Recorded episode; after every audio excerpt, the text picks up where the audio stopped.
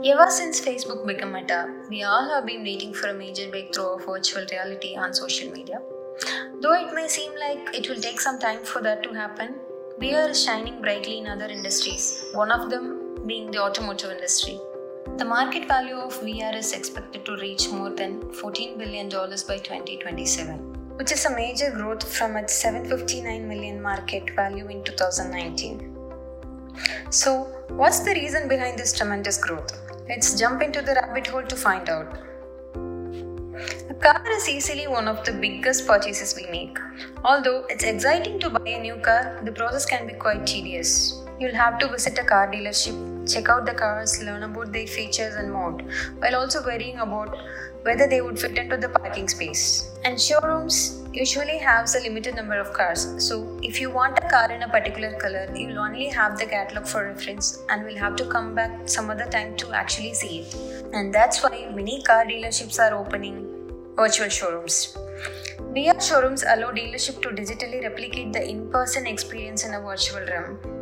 These kind of showrooms can be accessed through an app. Even if you don't have a VR headset, you can still choose a vehicle and have a 360 degree view of both inside and outside of the car. Check out its feature, change of color, and more. A Cox Automotive digitization study has revealed that 64% of the shoppers want to do more of a purchase process online the next time they buy a vehicle.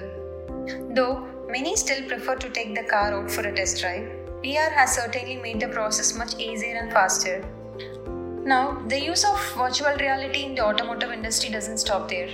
Virtual reality is also used during the product development process to create prototypes. And this is one of the time consuming and expensive process throughout the whole development process.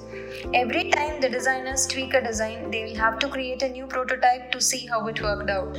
But by using virtual reality, they can make changes in real time and even collaborate with multiple designers from all over the world. And another interesting use of virtual reality in automotive industry is a virtual training.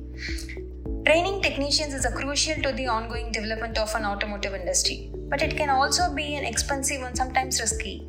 But with virtual training, technicians can learn and sharpen their skills without the risk of getting injured or causing damage to the engines. They perform maintenance on a virtual vehicle just like the physical one. To ensure better results, the virtual reality app usually includes the textual, visual, and audio guidance in multiple languages. So, what are your thoughts on virtual reality? Do you think virtual reality is the next big thing in the automotive industry? Let us know your thoughts.